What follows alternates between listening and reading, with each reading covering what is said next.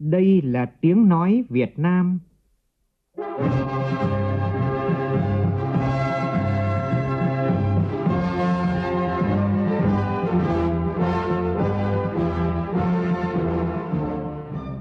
là tiếng nói Việt Nam,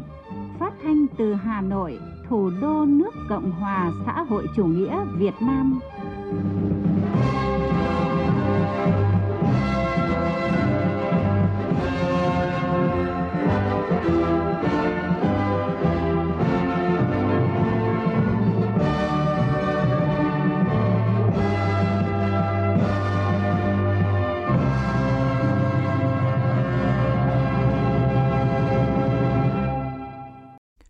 Kính chào quý vị và các bạn. Mời quý vị và các bạn nghe chương trình Thời sự chiều của Đài Tiếng Nói Việt Nam với những nội dung đáng chú ý sau.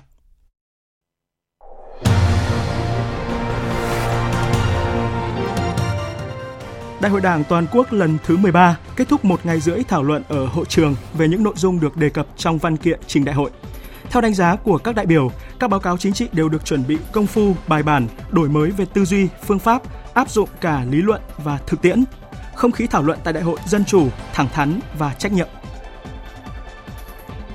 Thủ tướng Chính phủ ban hành chỉ thị về một số biện pháp cấp bách phòng chống dịch COVID-19, trong đó phong tỏa thành phố Chí Linh, tỉnh Hải Dương trong 21 ngày, bắt đầu từ 12 giờ trưa nay. Hải Dương và Quảng Ninh cũng tạm dừng các hoạt động vận tải hành khách để phòng chống dịch. Bộ Y tế khuyến cáo người dân không hoang mang lo lắng và tiếp tục thực hiện tốt thông điệp 5K, nhất là đeo khẩu trang và rửa tay bằng xà phòng, dùng dịch sát khuẩn. Và trong lúc này thì tổng số ca mắc COVID-19 trên toàn cầu đã vượt hơn 101 triệu. Đáng lo ngại là các biến thể của virus SARS-CoV-2 đang ngày càng lây lan rộng với biến thể tại Anh xuất hiện ở hơn 70 quốc gia, trong khi biến thể từ Nam Phi đã lan ra hơn 30 nước.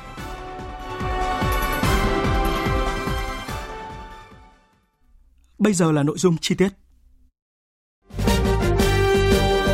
Đại hội đại biểu toàn quốc lần thứ 13 của Đảng niềm tin và khát vọng.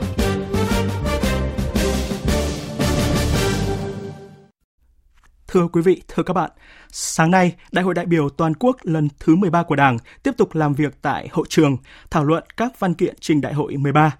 Thay mặt đoàn chủ tịch, đồng chí Vương Đình Huệ, Ủy viên Bộ Chính trị, Bí thư Thành ủy Hà Nội điều hành phiên thảo luận.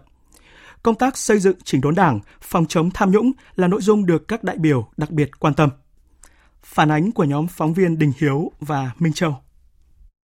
Tham luận tại đại hội dưới góc độ cải cách hành chính, góp phần minh bạch nền công vụ, phòng chống tham nhũng, đại biểu Phạm Thị Thanh Trà, Thứ trưởng Bộ Nội vụ cho biết, triển khai chỉ trong vòng một năm, Cổng Dịch vụ Công Quốc gia đã cung cấp 2.700 trên 6.790 thủ tục hành chính cho người dân và doanh nghiệp, đã có hơn 80 bộ ngành địa phương đồng bộ trạng thái hồ sơ giải quyết thủ tục hành chính với Cổng Dịch vụ Công Quốc gia trong đó có 19 bộ, cơ quan ngang bộ và tất cả 63 trên 63 tỉnh thành phố. Số tiền tiết kiệm được nhờ đó lên đến 8.000 tỷ đồng. Đại biểu Phạm Thị Thanh Trà đề xuất. Ngay sau đại hội, khẩn trương xây dựng và tổ chức thực hiện chương trình cải cách hành chính nhà nước giai đoạn 2021-2030 và hiện nay thì ờ, Bộ Nội vụ cũng đã hoàn thiện cái dự thảo nghị quyết để trình chính phủ sẽ sớm ban hành trong thời gian cần nhất đây để chúng ta tổ chức thực hiện một cách toàn diện, đồng bộ, quyết liệt sớm xây dựng cơ chế khuyến khích, khơi dậy tinh thần cống hiến vì đất nước, tạo động lực để cán bộ, công chức, viên chức tận tụy phục vụ nhân dân và hoàn thành tốt nhiệm vụ được giao, tăng cường quy luật kỷ cương hành chính, nâng cao trách nhiệm nêu gương của người đứng đầu và đội ngũ công chức viên chức. Đại biểu Mai Trực, Phó chủ nhiệm Ủy ban Kiểm tra Trung ương cho biết, nhiệm kỳ qua, 1.300 tổ chức đảng và gần 70.000 đảng viên, trong đó có nhiều người giữ cương vị cao của Đảng, Nhà nước, lãnh đạo chủ chốt các địa phương, đơn vị, nhiều sĩ quan cấp tướng trong lực lượng vũ trang, đương chức hoặc đã nghỉ hưu, bị kỷ luật là minh chứng rõ cho quyết tâm ngăn chặn phòng ngừa tham nhũng của Đảng. Những kết quả đó đã để lại những bài học kinh nghiệm quan trọng cho công tác kiểm tra, giám sát của Đảng trong nhiệm kỳ tiếp theo các cấp ủy tổ chức đảng, nhất là người đứng đầu cấp ủy phải thực sự quan tâm lãnh đạo chỉ đạo tổ chức thực hiện tốt công tác kiểm tra giám sát một cách chủ động, thường xuyên, liên tục theo tinh thần lãnh đạo mà không kiểm tra thì coi như không lãnh đạo. Thứ hai, thực hiện đồng bộ giữa kiểm tra và giám sát theo phương châm giám sát phải mở rộng, kiểm tra phải có trọng tâm, trọng điểm. Trong đó coi trọng giám sát để nhắc nhở, cảnh báo, chủ động phòng ngừa. Việc xử lý kỷ luật phải nghiêm minh, song cần phải trên tinh thần nhân văn trị bệnh cứu người. Vi phạm của đảng viên, nhất là vi phạm có liên quan đến tham nhũng thì cần phải được phát hiện trước hết từ trong nội bộ tổ chức đảng để sớm ngăn chặn ngay từ đầu khi mới manh nha, tránh không để vi phạm nhỏ trở thành vi phạm lớn, vi phạm ít nghiêm trọng trở thành vi phạm nghiêm trọng. Đại biểu Y Thanh Hà Nie Cờ đâm Bí thư Đảng ủy khối doanh nghiệp Trung ương đề xuất hoàn thiện cơ chế chính sách nhằm thúc đẩy doanh nghiệp nhà nước phát triển bền vững, góp phần đảm bảo tính chủ đạo của thành phần kinh tế nhà nước, nâng cao vai trò lãnh đạo của Đảng đối với doanh nghiệp nhà nước. Rà soát và hoàn thiện bộ tiêu chí đánh giá hiệu quả hoạt động của doanh nghiệp nhà nước, tăng cường minh bạch thông tin đối với tất cả các doanh nghiệp nhà nước theo các tiêu chuẩn áp dụng đối với các công ty đại chúng, có chế tài xử lý nhằm bảo đảm tính hiệu quả trong việc phối hợp quản lý, sắp xếp doanh nghiệp giữa các bộ, ngành, địa phương, tăng cường công tác thanh tra kiểm toán, kịp thời phát hiện vi phạm, xử lý nghiêm minh đối các vi phạm để tạo sự răn đe, để nâng cao hiệu quả quản lý vốn nhà nước tại doanh nghiệp. Tham luận về những bài học từ công tác kiểm tra giám sát và thi hành kỷ luật Đảng của Đảng bộ thành phố Đà Nẵng, đại biểu Nguyễn Văn Quảng, Bí thư Thành ủy Đà Nẵng cho biết: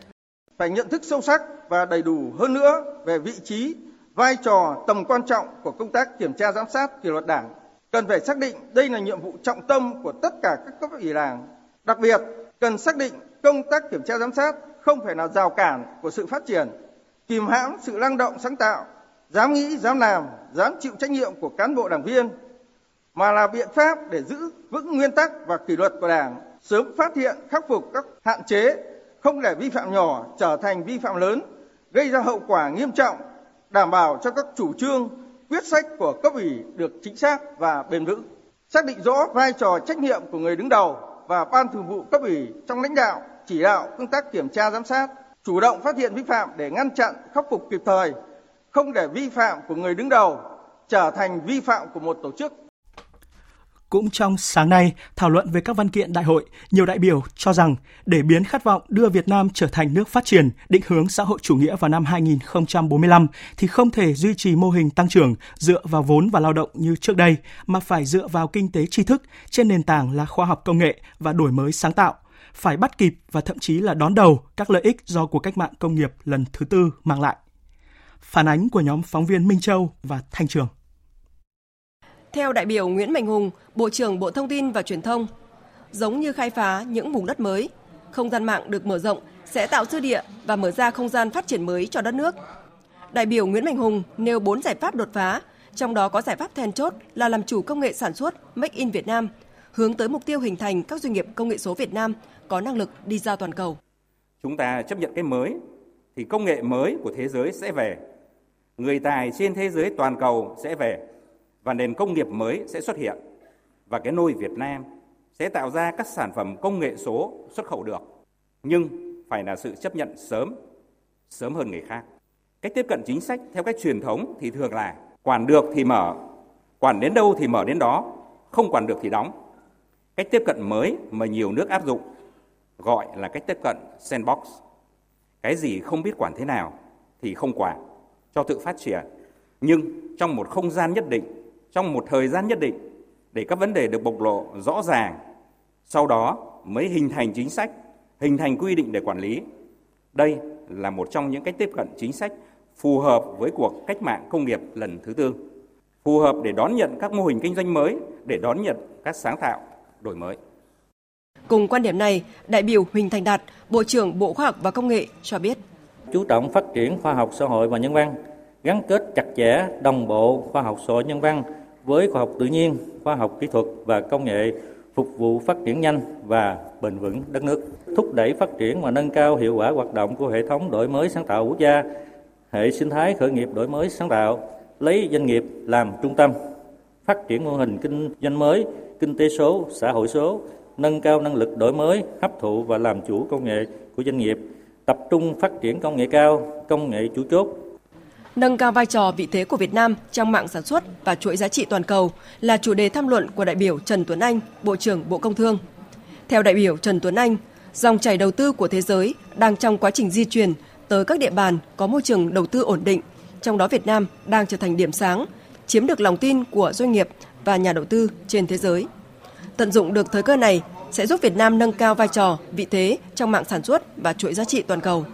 Tập trung thực hiện đồng bộ và triển khai hiệu quả các hiệp định thương mại tự do FTA đã có hiệu lực, các cam kết trong Tổ chức Thương mại Thế giới WTO và các cộng đồng kinh tế ASEAN, đặc biệt là năng lực thực thi và hiện thực hóa các FTA đã ký kết để mở rộng thị trường xuất khẩu, kiểm soát có hiệu quả nhập khẩu, chủ động linh hoạt trong phản ứng chính sách để ứng phó với các thay đổi từ bên ngoài trên cơ sở giữ vững ổn định nền tảng kinh tế vĩ mô của đất nước, thực hiện có hiệu quả trụ trương định hướng của Đảng về thu hút đầu tư trực tiếp nước ngoài theo hướng dựa vào các lợi thế cạnh tranh động, tức là tay nghề của người lao động, năng lực sáng tạo, môi trường đầu tư kinh doanh thuận lợi, vân vân. Với chủ đề phát huy tiềm năng, lợi thế của vùng, xây dựng đồng bằng sông Cửu Long phát triển bền vững, thích ứng với biến đổi khí hậu. Đại biểu Phan Văn Mãi, Bí thư tỉnh ủy tỉnh Bến Tre, đại biểu Lê Quang Mạnh, Bí thư Thành ủy thành phố Cần Thơ khẳng định, đồng bằng sông Cửu Long hội đủ những yếu tố cần thiết để trở thành một trong những vùng kinh tế trọng điểm của khu vực và cả nước. Tuy nhiên, trong quá trình phát triển, khu vực này phải đối mặt với nhiều khó khăn, thách thức. Trong đó thách thức lớn nhất là vấn đề biến đổi khí hậu, nước biển dâng, mặn xâm nhập. Từ những thách thức đã được nhận diện rõ, đại biểu Phan Văn Mãi nêu các giải pháp.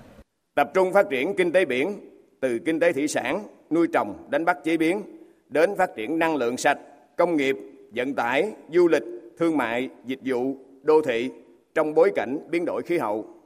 Trong đó, định hướng phát triển kinh tế thủy sản, năng lượng tái tạo được xem là một chiến lược biến nguy cơ, thách thức của biến đổi khí hậu thành cơ hội phát triển bền vững. Khai thác phát triển kinh tế biển mở ra không gian phát triển mới cho đồng bằng sông Cửu Long, cần được quan tâm đầu tư để đồng bằng sông Cửu Long thật sự hướng ra biển và giàu lên từ biển. Đại biểu Nguyễn Xuân Ký, Bí thư tỉnh ủy tỉnh Quảng Ninh cho biết, địa phương đang hướng tới là một trong những cực tăng trưởng kinh tế toàn diện của phía Bắc và cả nước, tích cực đổi mới phương thức phát triển từ nâu sang xanh, trở thành khu vực phòng thủ vững chắc về quốc phòng, an ninh và phòng tuyến hợp tác, cạnh tranh kinh tế quốc tế.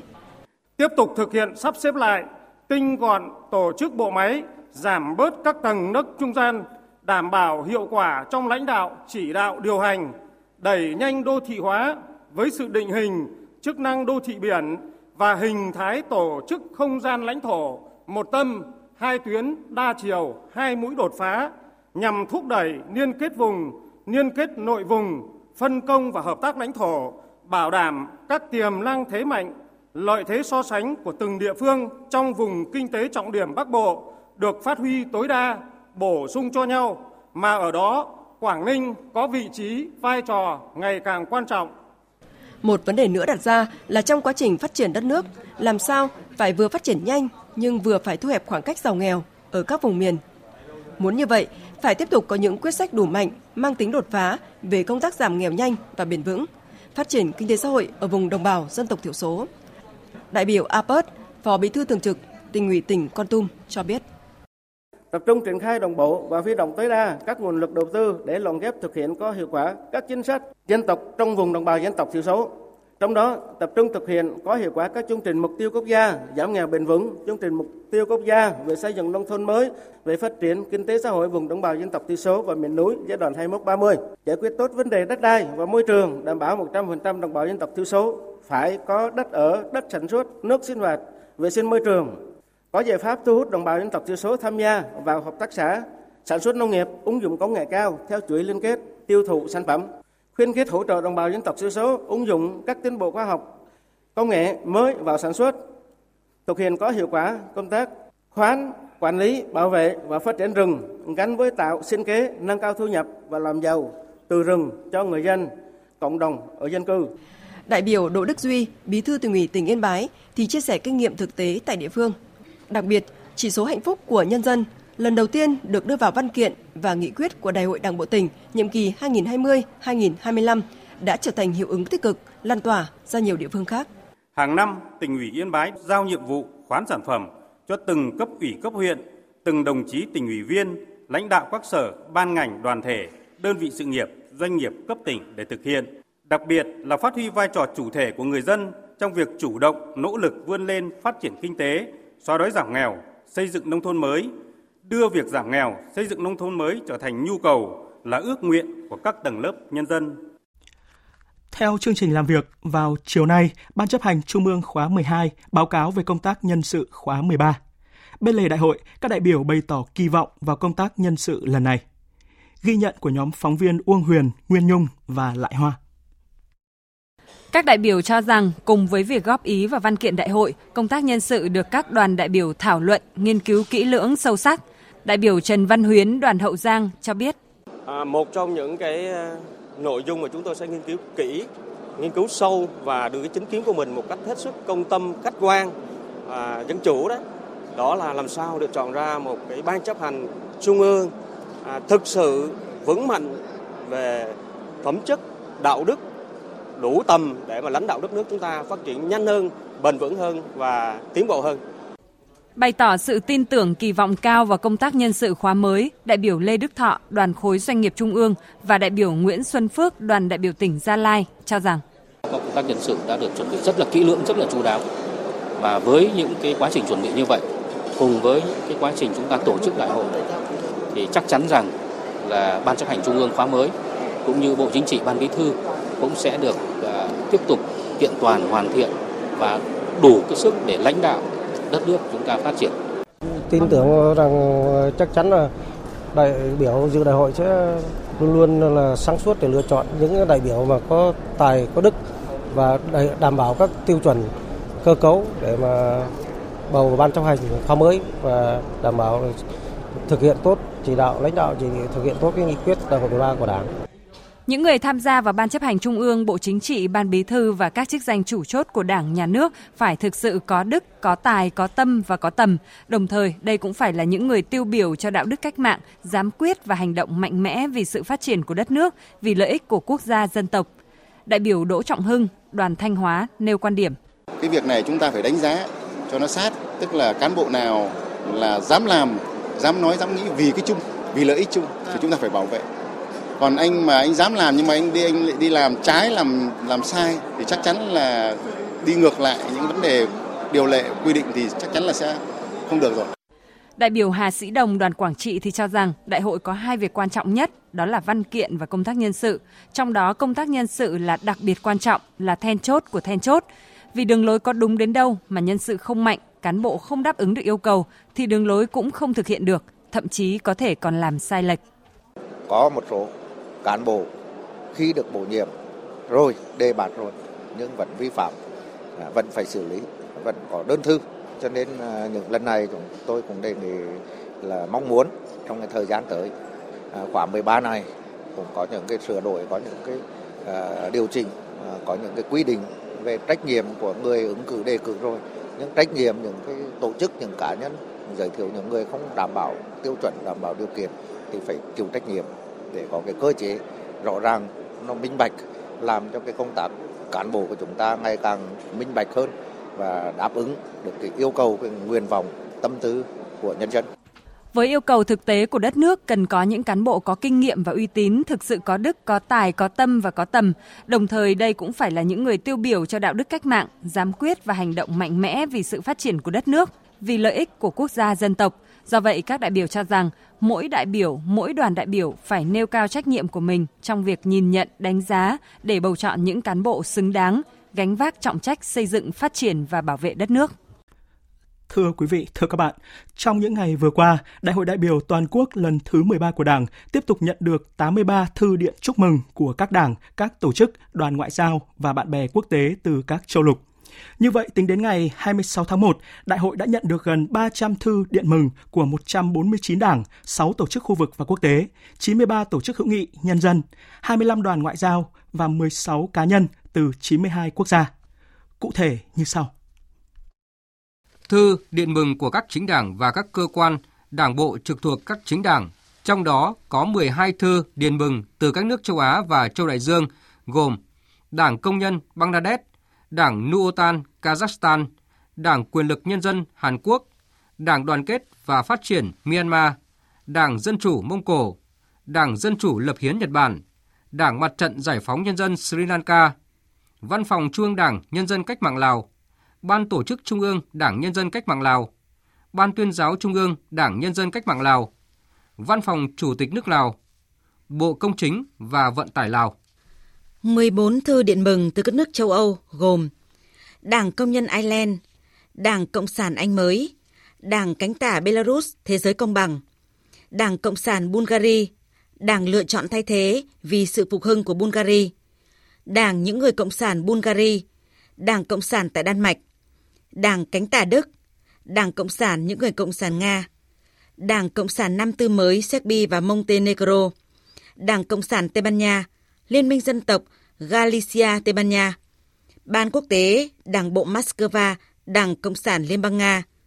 Đảng bộ thành phố Saint Petersburg của Đảng Cộng sản Liên bang Nga. 15 thư điện mừng từ các nước châu Mỹ gồm Đảng Đoàn kết Argentina, Đảng Cộng sản Bolivia, Đảng Cộng sản Brazil, Đảng Cộng sản Chile, Đảng Cộng sản Colombia, Đảng Mặt trận rộng rãi Dominicana, Đảng Thay đổi và Cải biến Quốc gia Dominicana, Đảng Cộng sản Lao động Dominicana, Đảng Cộng sản Ecuador, Đảng Cách mạng Thể chế Mexico, Đảng Lao động Mexico, Đảng Cộng sản Paraguay, Đảng Mặt trận rộng lớn Paraguay, Mặt trận cánh tả giải phóng Uruguay, Đảng Mặt trận rộng rãi Uruguay. 12 thư điện mừng từ các nước Trung Đông châu Phi gồm Đảng Cộng sản Ai Cập, Đảng Xã hội Chủ nghĩa Ai Cập, Hạ viện Ai Cập, Đảng Cộng sản Iraq, Đảng Cộng sản Liban, Đảng Tiến bộ và Chủ nghĩa xã hội Maroc, Liên minh Chủ nghĩa xã hội của các lực lượng bình dân Maroc, Đảng Cộng sản Nam Phi, Đảng Đại hội Dân tộc Phi Nam Phi, Tổ chức Nhân dân Tây Nam Phi Namibia, Mặt trận Dân chủ Giải phóng Palestine, Đảng Cách mạng Tanzania. Hai điện mừng của các tổ chức quốc tế gồm Hội nghị thường trực các đảng chính trị Mỹ Latin và Caribe 2, Hội thảo các chính đảng và một xã hội mới. 17 thư điện mừng của các tổ chức chính trị, tổ chức hữu nghị, tổ chức nhân dân gồm Phòng Thương mại và Công nghiệp Ấn Độ tại Việt Nam, Công đoàn Liên minh giai cấp Brazil, Cơ quan xúc tiến thương mại và đầu tư Hàn Quốc, Ủy ban liên lạc các nhà hoạt động vì dân chủ và chủ nghĩa xã hội Hoa Kỳ, Mặt trận Lào xây dựng đất nước, Phòng Thương mại và Công nghiệp Nga tại Việt Nam, Phòng Thương mại và Công nghiệp Australia tại Việt Nam, Đoàn Thanh niên Cộng sản Tây Ban Nha, Đoàn Thanh niên Đảng Xã hội Chủ nghĩa Thống nhất Venezuela, Liên hiệp Phụ nữ Quốc gia Venezuela, Nhà hữu nghị Venezuela Việt Nam, Phòng Thương mại Venezuela Việt Nam, Văn phòng Phó Chủ tịch Đảng Xã hội Chủ nghĩa Thống nhất Venezuela phụ trách vấn đề phụ nữ, Hội Chữ Thập Đỏ Singapore, Quỹ Quốc tế Singapore, Hội đoàn kết Sri Lanka Việt Nam, Liên đoàn Phụ nữ Dân chủ Thế giới. 10 thư điện mừng của các cơ quan đại diện ngoại giao nước ngoài tại Việt Nam gồm các đại sứ quán Angola, Chile, Haiti, Hàn Quốc, Nhật Bản, nhà nước Palestine, Panama, Trung Quốc, Uruguay và Venezuela. Một thư điện mừng của các cá nhân gồm Tổng thống Palestine Mahmoud Abbas, Thưa quý vị, thưa các bạn, các điện chúc mừng gửi tới Đảng Cộng sản Việt Nam đều chung một thông điệp, đó là thông điệp của tình đoàn kết, hữu nghị và hợp tác với Đảng, Nhà nước và nhân dân ta, đồng thời bày tỏ sự quan tâm sâu sắc và gửi lời chúc thành công tới đại hội. Điện mừng của Đảng Cộng sản Liên bang Nga có đoạn viết Đảng Cộng sản Việt Nam là đội tiên phong đã trải qua thử thách của dân tộc Việt Nam, là tấm gương quên mình trong cuộc đấu tranh giành tự do cho dân tộc và vì tương lai xã hội chủ nghĩa – Thực hiện di trúc của Chủ tịch Hồ Chí Minh, người sáng lập Đảng, Đảng Cộng sản Việt Nam đã dương cao ngọn cờ đấu tranh cho chủ nghĩa xã hội, tiếp tục duy trì là lực lượng lãnh đạo và định hướng xã hội. Dưới sự lãnh đạo của Đảng Cộng sản Việt Nam, đất nước vững bước đi theo con đường sáng tạo, đạt được những thành tiệu rực rỡ, đưa Việt Nam trở thành một trong những nền kinh tế phát triển năng động nhất thế giới và đạt được uy tín cao trên trường quốc tế. Điện mừng của Đảng Cộng sản Pháp có đoạn viết, Đối với chúng tôi, Việt Nam luôn là tiếng nói của hòa bình và ổn định trong thế giới hiện nay. Trong suốt 100 năm qua, Đảng Cộng sản Pháp luôn sách cánh và theo dõi công cuộc đấu tranh, các kỳ đại hội và công tác lý luận của các đồng chí Việt Nam. Sắp tới, hai đảng chúng ta sẽ cùng nhau vinh danh Chủ tịch Hồ Chí Minh, người sáng lập đồng thời là nhà lãnh đạo của hai đảng. Chúng ta sẽ cùng nhau xây dựng một thế giới của công lý, thịnh vượng và hòa bình. Điện mừng của Đảng Cộng sản Ấn Độ có đoạn viết Việc thực hiện thành công chính sách đổi mới cùng với hàng loạt cải cách kinh tế chính trị trên cơ sở nền kinh tế thị trường định hướng xã hội chủ nghĩa đã mang lại thành công toàn diện cho Việt Nam. Sự ổn định chính trị xã hội tiếp tục được tăng cường, quốc phòng an ninh được củng cố và những đóng góp tích cực của Việt Nam trên các diễn đàn quốc tế và khu vực được tất cả các nước đánh giá cao. Chúng tôi hy vọng kết quả chính trị của Đại hội Đảng lần thứ 13 sẽ có tác động sâu rộng đến sự phát triển của chủ nghĩa xã hội ở Việt Nam dựa trên chủ nghĩa Mark Lenin và tư tưởng Hồ Chí Minh. Điện mừng của Đảng Cộng sản Ấn Độ Marxist có đoạn viết Đại hội 13 có tầm quan trọng và vai trò lịch sử đối với công cuộc xây dựng xã hội chủ nghĩa tại Việt Nam, có ý nghĩa quan trọng trong bối cảnh toàn cầu hiện nay –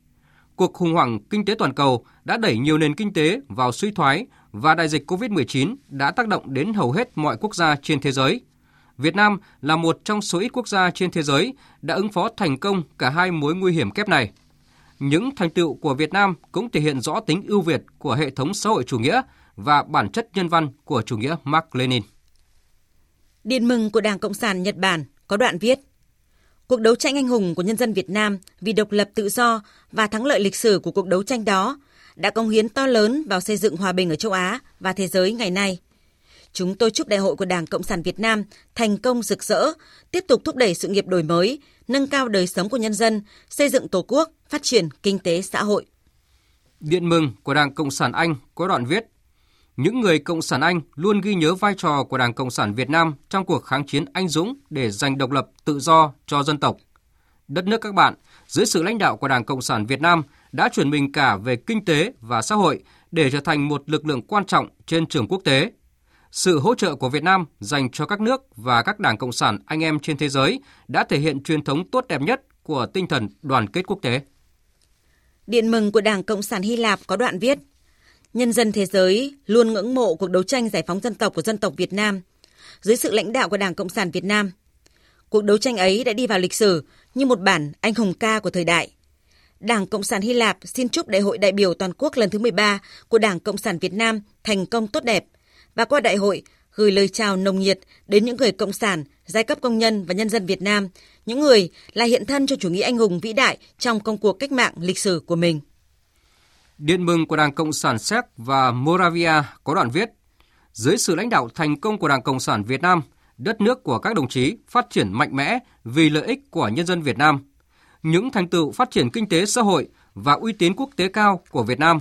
với vai trò là nhân tố bảo đảm cho ổn định, hòa bình, an ninh và hợp tác ở Đông Nam Á đã khẳng định sự đúng đắn của con đường các đồng chí đã lựa chọn. Điện mừng của Đảng Cộng sản Canada nêu rõ những tiến bộ về kinh tế xã hội và chính trị của nước Việt Nam xã hội chủ nghĩa là nguồn cảm hứng đối với những người cộng sản và nhân dân tiến bộ Canada, những người luôn ghi nhận những hy sinh lớn lao và đấu tranh vĩ đại của nhân dân Việt Nam anh hùng dưới sự lãnh đạo của Đảng Cộng sản Việt Nam trong suốt 40 năm chiến tranh cũng như trong giai đoạn tái thiết đất nước. Sự lãnh đạo và những thành tựu mà Đảng Cộng sản Việt Nam đạt được là minh chứng cho sức mạnh và sức sống của Đảng Cộng sản Việt Nam và nhân dân Việt Nam. Điện mừng của Đảng Cộng sản Mỹ khẳng định tinh thần quốc tế của Đảng Cộng sản Việt Nam đã không giới hạn trong khuôn khổ khu vực mà vươn ra khắp toàn cầu. Trên cương vị Ủy viên không thường trực Hội đồng Bảo an Liên Hợp Quốc trong năm 2020, Việt Nam là tiếng nói của ổn định và hòa bình trên thế giới. Điện mừng của Đảng Cộng sản Jordani cho rằng điều làm nên giá trị và sự đặc biệt của quá trình chuẩn bị tổ chức Đại hội 13 chính là sự tham gia đông đảo của người dân Việt Nam ở cả trong và ngoài nước, thể hiện trí tuệ, khát vọng của toàn Đảng, toàn dân Việt Nam.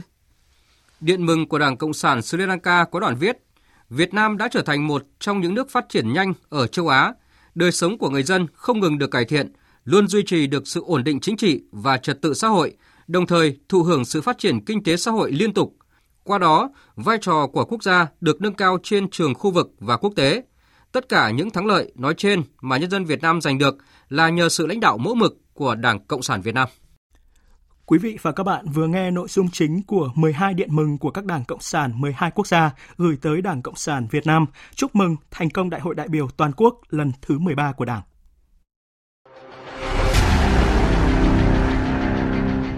Đẩy lùi COVID-19, bảo vệ mình là bảo vệ cộng đồng. Thưa quý vị, thưa các bạn, ngay sau khi Bộ Y tế công bố những ca mắc COVID-19 trong cộng đồng tại Hải Dương và Quảng Ninh, sau 55 ngày, cả nước không phát hiện ca mắc mới trong cộng đồng. Vào sáng nay, tại Trung tâm Hội nghị Quốc gia, nơi diễn ra Đại hội Đảng Toàn quốc lần thứ 13, Thủ tướng Nguyễn Xuân Phúc đã triệu tập cuộc họp khẩn với Ban chỉ đạo quốc gia phòng chống dịch COVID-19 để tăng cường các biện pháp thần tốc, khoanh vùng, cách ly và dập dịch. Phản ánh của nhóm phóng viên Văn Hải và Thanh Trường. Theo Bộ trưởng Bộ Y tế Nguyễn Thanh Long, ngày 17 tháng 1 vừa qua, một nhân viên của công ty trách nhiệm hữu hạn điện tử Pochen ở Chí Linh Hải Dương nhập cảnh vào Nhật Bản và được nước này xét nghiệm phát hiện dương tính với virus SARS-CoV-2. Trước đó, ngày 14 tháng 1, trường hợp này làm thủ tục xuất cảnh, được xét nghiệm trong nước cho kết quả âm tính. ngày 25 tháng 1, nhận được thông báo từ phía Nhật Bản, nước ta đã tiến hành truy vết khoanh vùng xét nghiệm và phát hiện nhiều đồng nghiệp của bệnh nhân vừa nêu mắc COVID-19.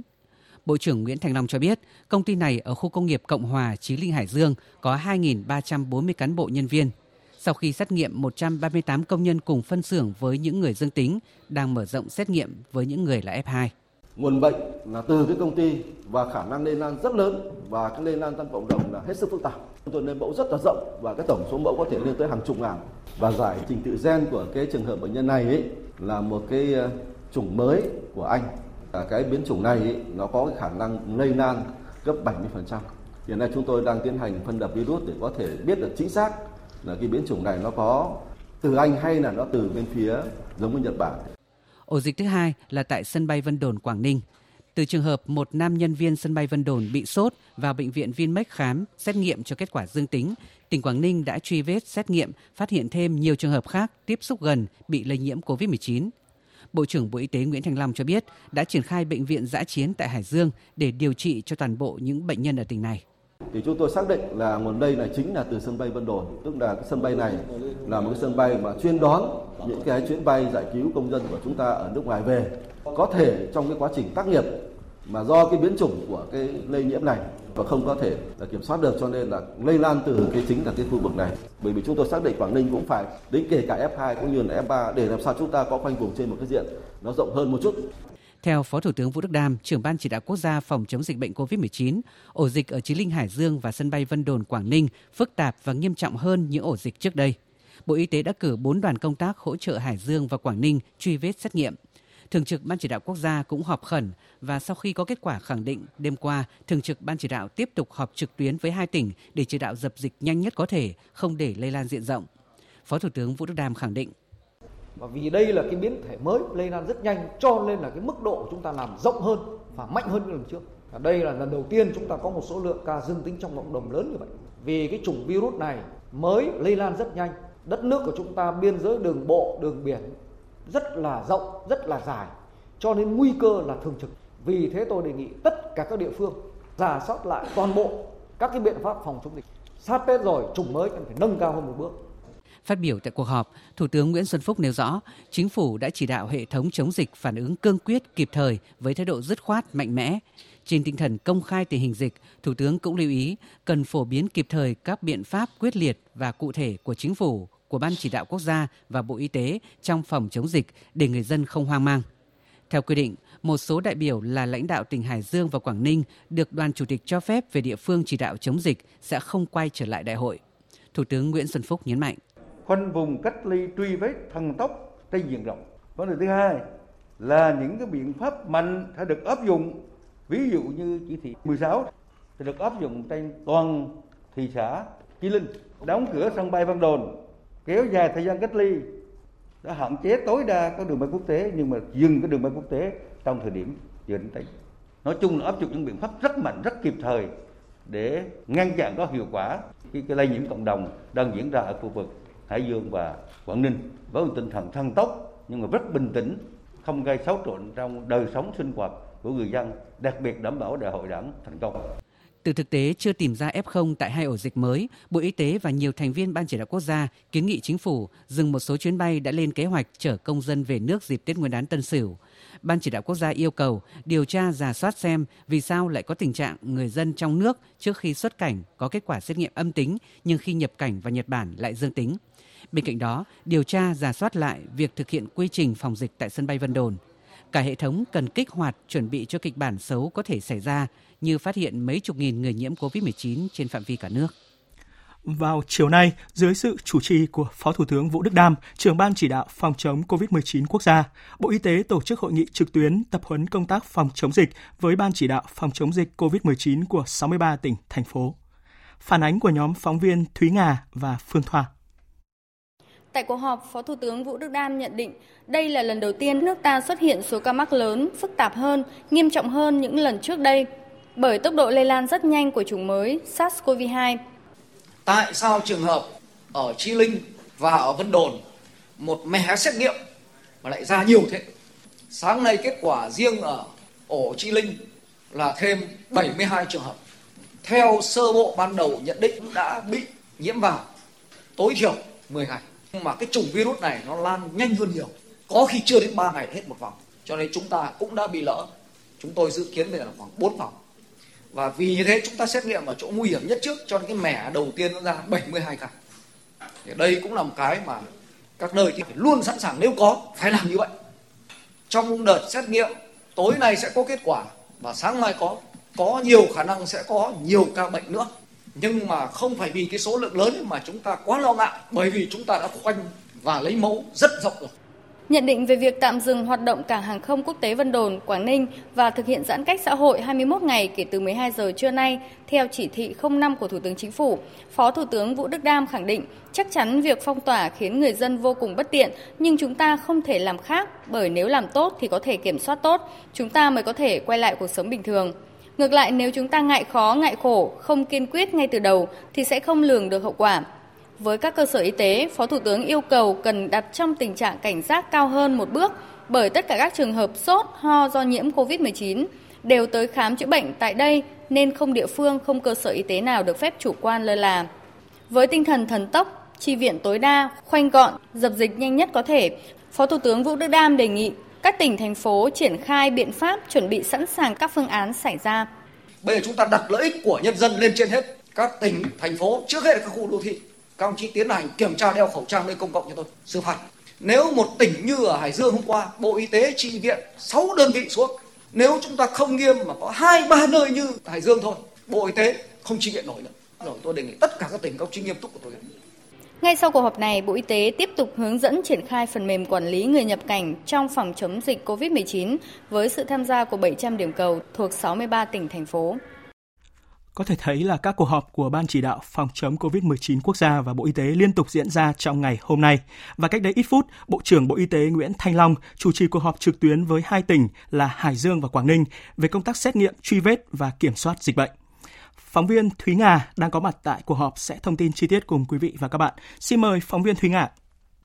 À, vâng ờ, thưa quý vị và các bạn, rõ ràng là chúng ta ngày hôm nay chúng ta đã thấy là số ca mắc đã tăng cao như vậy và dự báo sẽ tăng nhanh trong những cái ngày tới từ đêm nay cho đến những ngày tới. Thì ờ, trước tình hình như vậy thì bộ trưởng Nguyễn Thanh Long đã uh, cho biết rằng là ngành y tế đã phải huy động tất cả các viện trường để xét nghiệm càng nhiều càng tốt nhằm khoanh vùng càng nhiều càng tốt. Và hiện nay thì lấy mẫu xét nghiệm cho đến 18 giờ hôm nay thì đã lấy mẫu được 4.255 mẫu xét nghiệm của tại Hải Dương của công nhân nhà máy Poun thôn Kim Điền hai nhà máy bên cạnh và khu dân cư thì đều được xét nghiệm trên diện rộng như vậy và từ nay đến đêm thì sẽ cố gắng lấy đủ mẫu. À, cái việc xét nghiệm này thì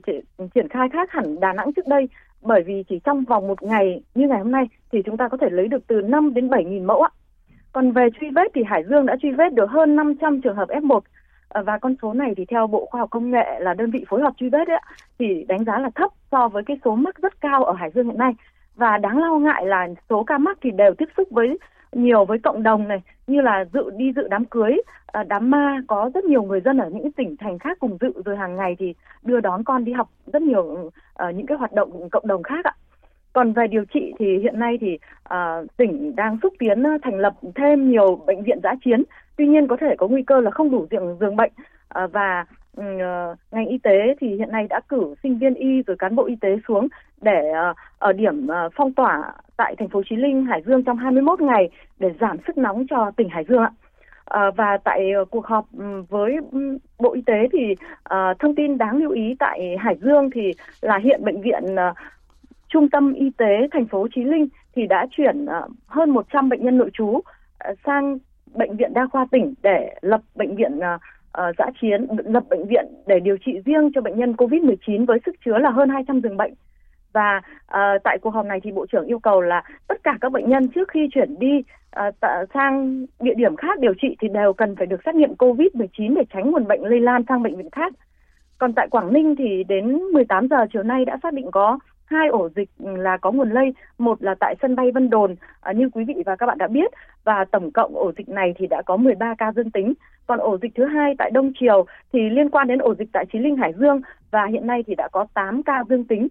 À, về hiện nay thì à, Quảng Ninh đang à, cố gắng là à, nâng cao năng lực xét nghiệm ờ, ở mức là 1.500 mẫu một ngày và thành lập được hai bệnh viện đã chiến với sức chứa là hơn 400 bệnh nhân. Ngoài ra thì Quảng Ninh cũng đang Ờ, để một bệnh viện dự phòng là bệnh viện Hạ Long 2 để sẵn sàng phương án điều trị trong trường hợp mà số ca mắc tăng cao ạ. Và hiện nay thì cuộc họp vẫn tiếp tục diễn ra. Xin mời biên tập viên Hải Quân trở lại uh, chương trình ạ. Vâng, xin được cảm ơn phóng viên Thúy Nga với những thông tin vừa rồi. Có thể thấy là công tác à, xét nghiệm truy vết cũng như là dập dịch đang được tiến hành rất khẩn trương tại tỉnh Hải Dương và Quảng Ninh. Tại tỉnh Hải Dương thì các lực lượng chức năng cũng đang tiếp tục triển khai nhiều biện pháp cấp bách để khống chế tình hình dịch bệnh. Phản ánh của phóng viên Đài Tiếng nói Việt Nam tại khu vực Đông Bắc. Thôn Kim Điền, xã Hưng Đạo, thành phố Chí Linh là một trong hai địa điểm thực hiện khoanh vùng phong tỏa tại tỉnh Hải Dương, cùng với công ty trách nhiệm hữu hạn điện tử Poyun Việt Nam liên quan đến bệnh nhân 1552. Đến sáng nay 28 tháng 1, 7 chốt chặn cố định đã được dựng quanh thôn và 4 chốt chặn các lối vào xã Hưng Đạo từ trung tâm thành phố Chí Linh, huyện Lục Nam, Bắc Giang. Trong sáng nay, đội ngũ y tế được huy động từ tỉnh Hải Dương và Trung ương đã hỗ trợ lấy mẫu xét nghiệm cho gần 900 nhân khẩu của 303 hộ tại nhà văn hóa thôn Kim Điền. Xã Hưng Đạo, thành phố Chí Linh đang tăng cường lực lượng tại các chốt bao gồm công an, y tế, dân quân và đoàn thanh niên, đảm bảo ứng trực kiểm soát chặt chẽ các phương tiện và người trên địa bàn. Ông Vũ Duy Đăng, Chủ tịch Ủy ban nhân dân xã Hưng Đạo cho biết. Trong đêm ngày hôm qua là cơ bản là công việc là hoàn tất. À, bây giờ thì ờ, lỗi bất xuất ngoại bất nhập. Chúng tôi à, giao cho hội phụ nữ của xã là thành lập một cái tổ à, phục vụ ăn uống sinh hoạt. Các cái thành viên của các cái chốt chúng tôi đã giả soát là những hộ gia đình nào có nhu cầu mua thực phẩm ngoài thì chúng tôi có lực lượng ở chốt là sẽ đi chợ giúp. Tỉnh Hải Dương đã khôi phục hoạt động của các chốt kiểm soát dịch COVID-19 tại các trục đường quốc lộ, tỉnh lộ, huyện lộ và cấp xã, phường với số lượng dự kiến 32 chốt, trong đó 5 điểm chốt cấp tỉnh thực hiện, 15 chốt cấp thành phố, còn lại 15 chốt cấp xã, phường đảm nhiệm theo phương châm 4 tại chỗ. Thành phố Chí Linh đang kích hoạt 156 tổ chống dịch COVID-19 cộng đồng, theo dõi sức khỏe, hướng dẫn người dân tự giác khai báo y tế. Riêng tại điểm nóng khu công nghiệp Cộng Hòa, thành phố Chí Linh có trách nhiệm liên hệ với các công nhân để thực hiện việc lấy mẫu xét nghiệm COVID-19 đạt 100% hoặc liên hệ với các địa phương đề nghị hỗ trợ lấy mẫu xét nghiệm đối với các công nhân đã trở về địa phương. Ông Phạm Duy Tuyến, Giám đốc Trung tâm Kiểm soát Bệnh tật tỉnh Hải Dương cho biết, tỉnh đã thần tốc tiến hành lấy mẫu xét nghiệm và truy vết các trường hợp liên quan. Toàn bộ thôn Kim Điền với khoảng 920 người và gần 4.000 công nhân thuộc khu công nghiệp Cộng Hòa, trong đó riêng công ty Poyun là hơn 2.300 công nhân. Triển khai uh, triệt để ờ, truy vết thần tốc các trường hợp liên quan với ờ, các ca bệnh đã được thông báo dương tính và điều tra dịch tế sau đó là mẫu xét nghiệm thần tốc khẩn trương tất cả đối tượng tại thôn được cách ly và triển khai rộng hơn là à, xã Hưng Đạo lấy mẫu toàn bộ người lao động tại khu công nghiệp Cộng Hòa. Hiện, Ủy ban Nhân dân tỉnh Hải Dương yêu cầu tạm thời đóng cửa sân gôn Chí Linh, xét nghiệm toàn bộ nhân viên và khách đến chơi gôn từ ngày 15 tháng 1 năm 2021 trở lại đây. Đóng cửa tất cả các trường học, cơ sở giáo dục, cơ sở đào tạo kể từ ngày 29 tháng 1 năm 2021 cho đến khi có thông báo mới tạm dừng các hoạt động của hội sinh vật cảnh, triển lãm, các trạm dừng nghỉ trên các quốc lộ trên địa bàn tỉnh Hải Dương. Các chợ hoa phục vụ lễ Tết phải thực hiện nghiêm việc giãn cách và các biện pháp phòng chống dịch và không tổ chức bắn pháo hoa dịp Tết Tân Sửu trên địa bàn tỉnh. Tiếp theo là phản ánh của nhóm phóng viên Đài Tiếng nói Việt Nam thường trú khu vực Đông Bắc về nỗ lực phòng chống dịch COVID-19 tại tỉnh Quảng Ninh. Tại Quảng Ninh, các chốt chặn được thiết lập dọc quốc lộ 18 và tuyến cao tốc trên địa bàn. Chỉ có phương tiện của người dân sinh sống tại Quảng Ninh được phép đi qua chốt để vào địa phương – còn lại tất cả các phương tiện khác được vận động quay đầu. Ngược lại, các phương tiện của tỉnh Quảng Ninh không được phép ra khỏi địa bàn. Mọi phương tiện được đi qua chốt đều phải dừng lại đo thân nhiệt, khai báo y tế chặt chẽ dưới sự hướng dẫn của lực lượng cảnh sát giao thông, thanh tra giao thông, y tế. Tại khu vực giáp danh giữa thị xã Đông Triều tỉnh Quảng Ninh và thành phố Chí Linh tỉnh Hải Dương, cảnh sát giao thông công an tỉnh Quảng Ninh đang phối hợp với các lực lượng thị xã Đông Triều kiểm soát ra vào tỉnh Quảng Ninh theo phương án vận động tuyên truyền quay đầu các phương tiện từ tỉnh ngoài vào và từ Quảng Ninh ra, ghi chép đầy đủ thông tin khai báo y tế đối với công dân Quảng Ninh từ tỉnh ngoài trở về nhà. Theo ghi nhận, mật độ phương tiện qua đây rất lớn, các đơn vị đã có phương án điều tiết tránh ủn tắc giao thông. Trung tá Phạm Thị Tuyết Thanh, đội phó đội cảnh sát giao thông số 1 công an tỉnh Quảng Ninh nói: Đối với ờ, hướng ra ngoài tỉnh Quảng Ninh thì ờ, chúng tôi phối hợp với ờ, các phòng an ninh của công an tỉnh Hiện tại chốt là 7 người một ca và chúng tôi bố trí làm 3 ca khép kín 24 trên 24 giờ. Đối với tuyến đầu đầu vào thì công an thị xã Đông Triều phối hợp với các lực lượng như thanh tra giao thông và quân sự thì cũng bố trí 5 đồng chí là kiểm soát toàn bộ phương tiện đầu vào để đảm bảo phòng ngừa dịch Covid-19 và kiểm soát các phương tiện. Liên quan đến bệnh nhân 1553 có đến khám tại bệnh viện Vimec Quảng Ninh, ông Phạm Hồng Hà, giám đốc chuyên môn bệnh viện Vimec Quảng Ninh cho biết Các cái ca F1 chúng tôi đã xét nghiệm thì hoàn toàn âm tính lần một hết rồi. Chúng tôi đã tiếp tục à, xét nghiệm một cái số còn lại là cái số F, F2. À, hiện nay về các biện pháp phòng chống dịch thì chúng tôi cũng đã tuân thủ theo các khuyến cáo, các hướng dẫn của CDC và ban chỉ đạo phòng chống dịch của tỉnh. Và thứ hai tuân thủ nghiệp là người tuyệt đối cái cách ly cho các cái khu vực có bệnh nhân nghi ngờ F1 thì vẫn nằm trong cái vùng zone đỏ, tôi vùng cách ly tuyệt đối. Việc quan trọng cần làm nhanh lúc này là truy vết các F1, F2, F3 để xác định khu vực cần phong tỏa, cần cách ly xã hội và cần có biện pháp cao hơn mức bình thường. Để đảm bảo việc truy vết, thành phố Hạ Long, Cẩm Phả, Uông Bí cùng hai địa phương Vân Đồn và Đông Triều đã tái thành lập tất cả các chốt kiểm soát, nhất tại các cửa ngõ ra vào thành phố, thị xã, yêu cầu người dân kê khai y tế liên quan đến các trường hợp mắc COVID-19. Tại thành phố Hạ Long, nơi xuất hiện ổ dịch đã tiến hành phong tỏa khu 6 và bệnh viện Vimec, nơi bệnh nhân 1553 sinh sống và khám bệnh trước đó. Ông Nguyễn Ngọc Sơn, Phó Chủ tịch Ủy ban nhân dân thành phố Hạ Long cho biết, thành phố đã chuẩn bị những địa điểm cách ly cho trường hợp số người được truy vết tăng đột biến.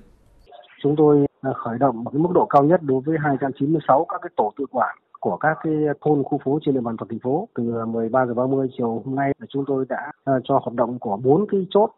chặn tất cả các cái ngã ra vào thành phố. À, chúng tôi cũng đã có cái phương án là ngoài cái bệnh viện số 2 ra ấy, thì có một cái điểm cách ly à, thu dung ừ, trên địa bàn thành phố đó là cái cơ sở 2 của cái ban chỉ huy quân sự thành phố Hạ Long nằm tại huyện Hoành Bồ cũ.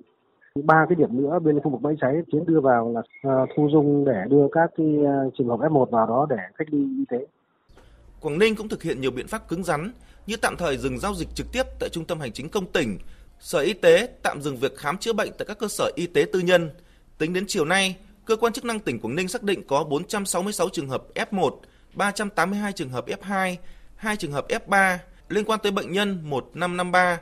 Trong đó có 10 mẫu có kết quả dương tính, 122 kết quả âm tính, còn lại đang chờ kết quả. Liên quan tới bệnh nhân 1552, xác định có 43 trường hợp là F1, 56 F2, trong đó lấy 95 mẫu xét nghiệm đều cho kết quả âm tính.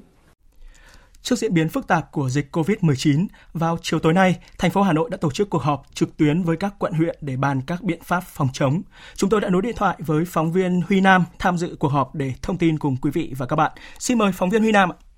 Vâng, à, thưa quý vị và các bạn, à, báo cáo của Ban chỉ đạo phòng chống dịch thành phố Hà Nội à, cho biết thì à, liên quan đến trường hợp à, dương tính với SARS-CoV-2 được phát hiện sau khi nhập cảnh vào Nhật Bản, thì đến thời điểm này thì Hà Nội ghi nhận 20 trường hợp là F1 các cái trường hợp này đã được lấy mẫu xét nghiệm lần một và đều cho kết quả âm tính. À, về bệnh nhân 1552 tại Hải Dương thì à, đến thời điểm này Hà Nội à, chưa ghi nhận trường hợp à, F1 nào. À, liên quan đến bệnh nhân 1553 tại Quảng Ninh thì hiện tại Hà Nội ghi nhận 11 trường hợp thuộc diện là F1. Trong đó có 8 trường hợp là người cùng tham dự kỳ hội nghị điện máy miền Bắc ngày 19 tháng 1 tại khách sạn Mường Thanh Luxury Hà Long và hai trường hợp là người cùng tham dự ờ, bữa tiệc liên hoan tất niên tại cảng vụ, một nhân viên chụp X quang tại bệnh viện ở Vinmec. Và hiện tại thì đã có 10 trên 11 trường hợp đã được lấy mẫu xét nghiệm và cách ly tại bệnh viện ờ, công an thành phố Hà Nội. Một trường hợp đang ờ, từ huyện huyện Trương Mỹ à, đang từ Sơn La trở về. Và thông tin chi tiết về cuộc họp chiều nay của ban chỉ đạo phòng chống dịch Covid thành phố Hà Nội, à, chúng tôi sẽ chuyển đến quý vị và các bạn trong các bản tin sau. Vâng, xin được cảm ơn phóng viên Huy Nam. Thưa quý vị, thưa các bạn, trước việc nước ta ghi nhận 83 ca dương tính với virus SARS-CoV-2 trong cộng đồng chỉ trong 2 ngày tại Hải Dương và Quảng Ninh là trường hợp lây nhiễm cộng đồng lớn nhất từ trước đến nay, có nguy cơ lây lan nhanh trên diện rộng. Để nhanh chóng kiểm soát hiệu quả triệt để dập dịch, không để bùng phát trong cộng đồng, Thủ tướng Chính phủ vừa ban hành chỉ thị số 05 về một số biện pháp cấp bách phòng chống dịch COVID-19. Thủ tướng Chính phủ yêu cầu 1 đối với tỉnh Hải Dương, phong tỏa toàn bộ thành phố Chí Linh thuộc tỉnh Hải Dương và áp dụng nghiêm các biện pháp theo chỉ thị số 16 ngày 31 tháng 3 năm 2020 của Thủ tướng Chính phủ. Trong đó, thực hiện giãn cách xã hội toàn bộ thành phố trong thời gian 21 ngày kể từ 12 giờ trưa nay theo nguyên tắc cách ly gia đình với gia đình, thôn với thôn, xã với xã, phường với phường. Yêu cầu mọi người dân chỉ ra khỏi nhà khi thật cần thiết như mua lương thực, thực phẩm, thuốc men và cấp cứu đi làm việc tại cơ quan, nhà máy, cơ sở sản xuất, cơ sở kinh doanh dịch vụ, hàng hóa thiết yếu không bị đóng cửa hoặc bị dừng hoạt động và các trường hợp khẩn cấp khác. Không tập trung quá hai người ngoài phạm vi công sở, trường học, bệnh viện và tại nơi công cộng, giữ khoảng cách tối thiểu 2 mét khi tiếp xúc. Tạm dừng tất cả hoạt động trường học, hoạt động công cộng, cơ sở vui chơi, giải trí, tập trung đông người, các hoạt động kinh doanh dịch vụ không thiết yếu. Tạm dừng hoạt động vận chuyển hành khách công cộng từ thành phố Chí Linh ra bên ngoài, trừ các trường hợp vì lý do công vụ hoặc trường hợp thật sự cần thiết. Hạn chế tối đa hoạt động của các phương tiện cá nhân, bảo đảm vận hành thông suốt việc vận chuyển hàng hóa, nguyên vật liệu sản xuất. Người đứng đầu các cơ sở sản xuất kinh doanh chịu trách nhiệm về việc thực hiện các biện pháp phòng chống dịch. Chủ tịch Ủy ban dân tỉnh Hải Dương quyết định áp dụng biện pháp đóng cửa, dừng hoạt động các cơ sở không đảm bảo an toàn phòng chống dịch, chỉ đạo truy vết thần tốc, khoanh vùng, dập dịch, xét nghiệm trên diện rộng và thực hiện cách ly tập trung với các trường hợp tiếp xúc gần trong 21 ngày. Căn cứ theo mức độ nguy cơ với từng khu vực trên địa bàn, quyết định áp dụng các biện pháp phong tỏa, giãn cách xã hội theo chỉ thị số 15 ngày 27 tháng 3 năm 2020 và chỉ thị số 16 ngày 31 tháng 3 năm 2020. 2. Đối với tỉnh Quảng Ninh, tạm dừng hoạt động của Cảng hàng không quốc tế Vân Đồn kể từ 12 giờ trưa nay. Chủ tịch Ủy ban dân tỉnh Quảng Ninh quyết định áp dụng biện pháp đóng cửa, dừng hoạt động các cơ sở không đảm bảo an toàn phòng chống dịch, chỉ đạo truy vết thần tốc, khoanh vùng, dập dịch, xét nghiệm trên diện rộng và thực hiện cách ly tập trung với các trường hợp tiếp xúc gần trong 21 ngày. Căn cứ theo mức độ nguy cơ với từng khu vực trên địa bàn, quyết định áp dụng các biện pháp phong tỏa, giãn cách xã hội theo chỉ thị số 15 ngày 27 tháng 3 năm 2020 và chỉ thị số 16 ngày 31 tháng 3 năm 2020. 3. Chủ tịch Ủy ban dân các tỉnh, thành phố trực thuộc Trung ương tập trung chỉ đạo, ra soát, siết chặt việc thực hiện các biện pháp phòng chống dịch trên địa bàn, đặc biệt tại các cơ sở y tế, trường học, khu công nghiệp, nhà máy xí nghiệp, các khu vực thường xuyên có hoạt động tập trung đông người. Quyết định áp dụng các biện pháp phong tỏa, giãn cách xã hội căn cứ theo mức độ nguy cơ với từng khu vực trên địa bàn. Yêu cầu người dân thực hiện nghiêm các giải pháp về đeo khẩu trang, hạn chế tụ tập đông người, giữ khoảng cách nơi công cộng, tăng cường kiểm tra việc thực hiện các biện pháp phòng chống dịch, xử lý nghiêm các vi phạm. 4. Bộ Y tế tập trung nguồn lực kịp thời hỗ trợ các tỉnh Quảng Ninh, Hải Dương nhanh chóng dập dịch, chủ động có phương án, kịch bản để xử lý hiệu quả trong tình huống dịch bệnh bùng phát. 5.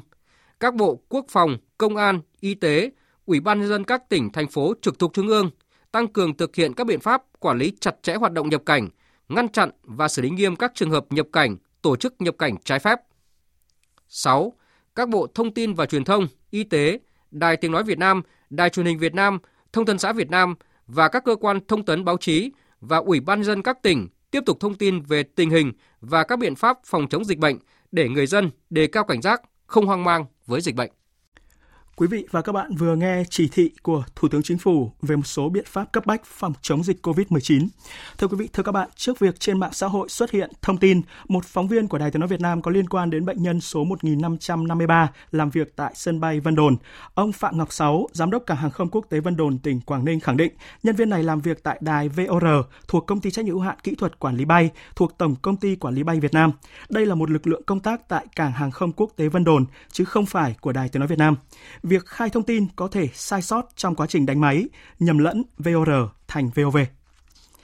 Và trước diễn biến mới phức tạp của dịch COVID-19, Bộ Y tế khuyến cáo người dân không hoang mang lo lắng và tiếp tục thực hiện tốt thông điệp 5K, nhất là đeo khẩu trang và rửa tay bằng xà phòng, dùng dịch sát khuẩn và hạn chế tụ tập đông người. Liên quan đến diễn biến của dịch COVID-19 trên thế giới, theo thông báo mới nhất của Tổ chức Y tế Thế giới thì các biến thể của virus SARS-CoV-2 đang ngày càng lây lan rộng, với biến thể tại Anh đã xuất hiện ở hơn 70 quốc gia, trong khi biến thể từ Nam Phi đã lan ra hơn 30 nước. Tổng hợp của biên tập viên Phạm Hà.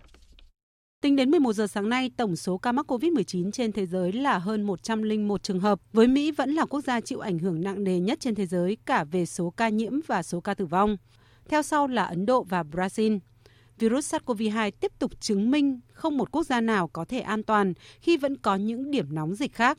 Nhiều quốc gia vốn được coi là điểm sáng chống dịch lại bắt đầu chứng kiến những ca mắc mới. New Zealand vừa thông báo ca mắc mới trong cộng đồng lần đầu tiên sau hơn 2 tháng, buộc chính phủ nước này ngay lập tức phải đóng cửa biên giới. Hàn Quốc cũng chứng kiến số ca mắc mới tăng vọt sau ổ dịch mới bùng phát từ những cơ sở giáo dục tôn giáo, trong bối cảnh quốc gia này đang chuẩn bị thoát khỏi làn sóng dịch thứ ba. Tổng thống Nga Vladimir Putin nhấn mạnh đại dịch COVID-19 có thể kéo dài và cần phải có các biện pháp mới để ứng phó. Chúng ta có thể thấy những công dân nước phát triển đang được tiêm vaccine ngừa Covid, nhưng hàng triệu người không có hy vọng được bảo vệ như vậy. Dịch sẽ còn kéo dài và thế giới sẽ có những ổ dịch không thể kiểm soát vì khả năng lây nhiễm là không có giới hạn.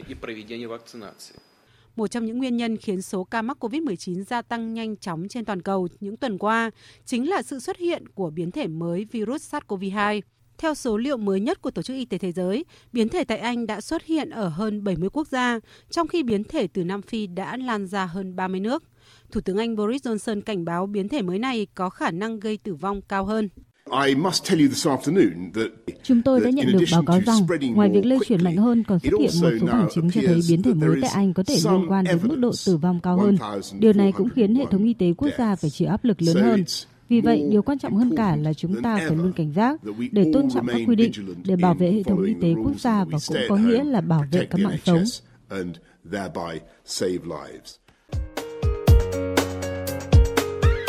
Dự báo thời tiết Phía Tây Bắc Bộ, đêm có mưa nhỏ rải rác, ngày có mưa nhỏ vài nơi, gió nhẹ, trời rét, có nơi rét đậm, nhiệt độ từ 13 đến 24 độ, có nơi dưới 13 độ. Phía Đông Bắc Bộ có mưa nhỏ vài nơi, gió Đông Bắc cấp 3, vùng ven biển cấp 4, trời rét, vùng núi có nơi rét đậm. Nhiệt độ từ 13 đến 21 độ, vùng núi cao có nơi dưới 7 độ. Các tỉnh từ Thanh Hóa đến Thừa Thiên Huế, phía Bắc đêm có mưa rải rác, ngày có mưa vài nơi, phía Nam có mưa mưa rào, gió Bắc đến Tây Bắc cấp 3, vùng ven biển cấp 4, trời rét, nhiệt độ từ 15 đến 22 độ. Các tỉnh ven biển từ Đà Nẵng đến Bình Thuận, đêm và sáng sớm có mưa rào rải rác, sau có mưa rào vài nơi, gió đông bắc cấp 3, cấp 4. Phía Bắc đêm và sáng trời lạnh, nhiệt độ từ 19 đến 28 độ. Tây Nguyên có mưa vài nơi, gió đông bắc đến đông cấp 3. Đêm và sáng sớm trời rét, nhiệt độ từ 15 đến 26 độ. Các tỉnh Nam Bộ đêm có mưa rào vài nơi, ngày nắng, gió đông bắc cấp 3, nhiệt độ từ 21 đến 32 độ. Khu vực Hà Nội có mưa nhỏ vài nơi, gió đông bắc cấp 3 trời rét, nhiệt độ từ 14 đến 21 độ. Dự báo thời tiết biển, Bắc và Nam Vịnh Bắc Bộ có mưa vài nơi, tầm nhìn xa trên 10 km, gió Đông Bắc cấp 6, giật cấp 8, biển động. Ngày mai gió giảm dần. Vùng biển từ Quảng Trị đến Quảng Ngãi, vùng biển từ Bình Định đến Ninh Thuận, vùng biển từ Bình Thuận đến Cà Mau, khu vực Bắc và giữa Biển Đông, khu vực quần đảo Hoàng Sa thuộc thành phố Đà Nẵng. Có mưa rải rác ở ven bờ, tầm nhìn xa trên 10 km, giảm xuống còn 4 đến 10 km trong mưa, gió Đông Bắc cấp 6, có lúc cấp 7, giật cấp 8, biển động mạnh. Vùng biển từ Cà Mau đến Kiên Giang có mưa rào vài nơi, tầm nhìn xa trên 10 km, gió đông bắc đến đông cấp 4 cấp 5. Khu vực Nam Biển Đông, khu vực quần đảo Trường Sa thuộc tỉnh Khánh Hòa có mưa rào và rông vài nơi, tầm nhìn xa trên 10 km, gió đông bắc cấp 4 cấp 5, riêng phía tây cấp 6, có lúc cấp 7, giật cấp 8, biển động mạnh. Vịnh Thái Lan có mưa rào và rông vài nơi, tầm nhìn xa trên 10 km, gió đông cấp 4. Tới đây chúng tôi kết thúc chương trình Thời sự chiều nay. Chương trình do các biên tập viên Hải quân Lan Anh và Thu Hòa thực hiện với sự tham gia của phát thanh viên Thành Tuấn, kỹ thuật viên Nguyễn Mến, chịu trách nhiệm nội dung Nguyễn Vũ Duy. Cảm ơn quý vị và các bạn đã quan tâm theo dõi.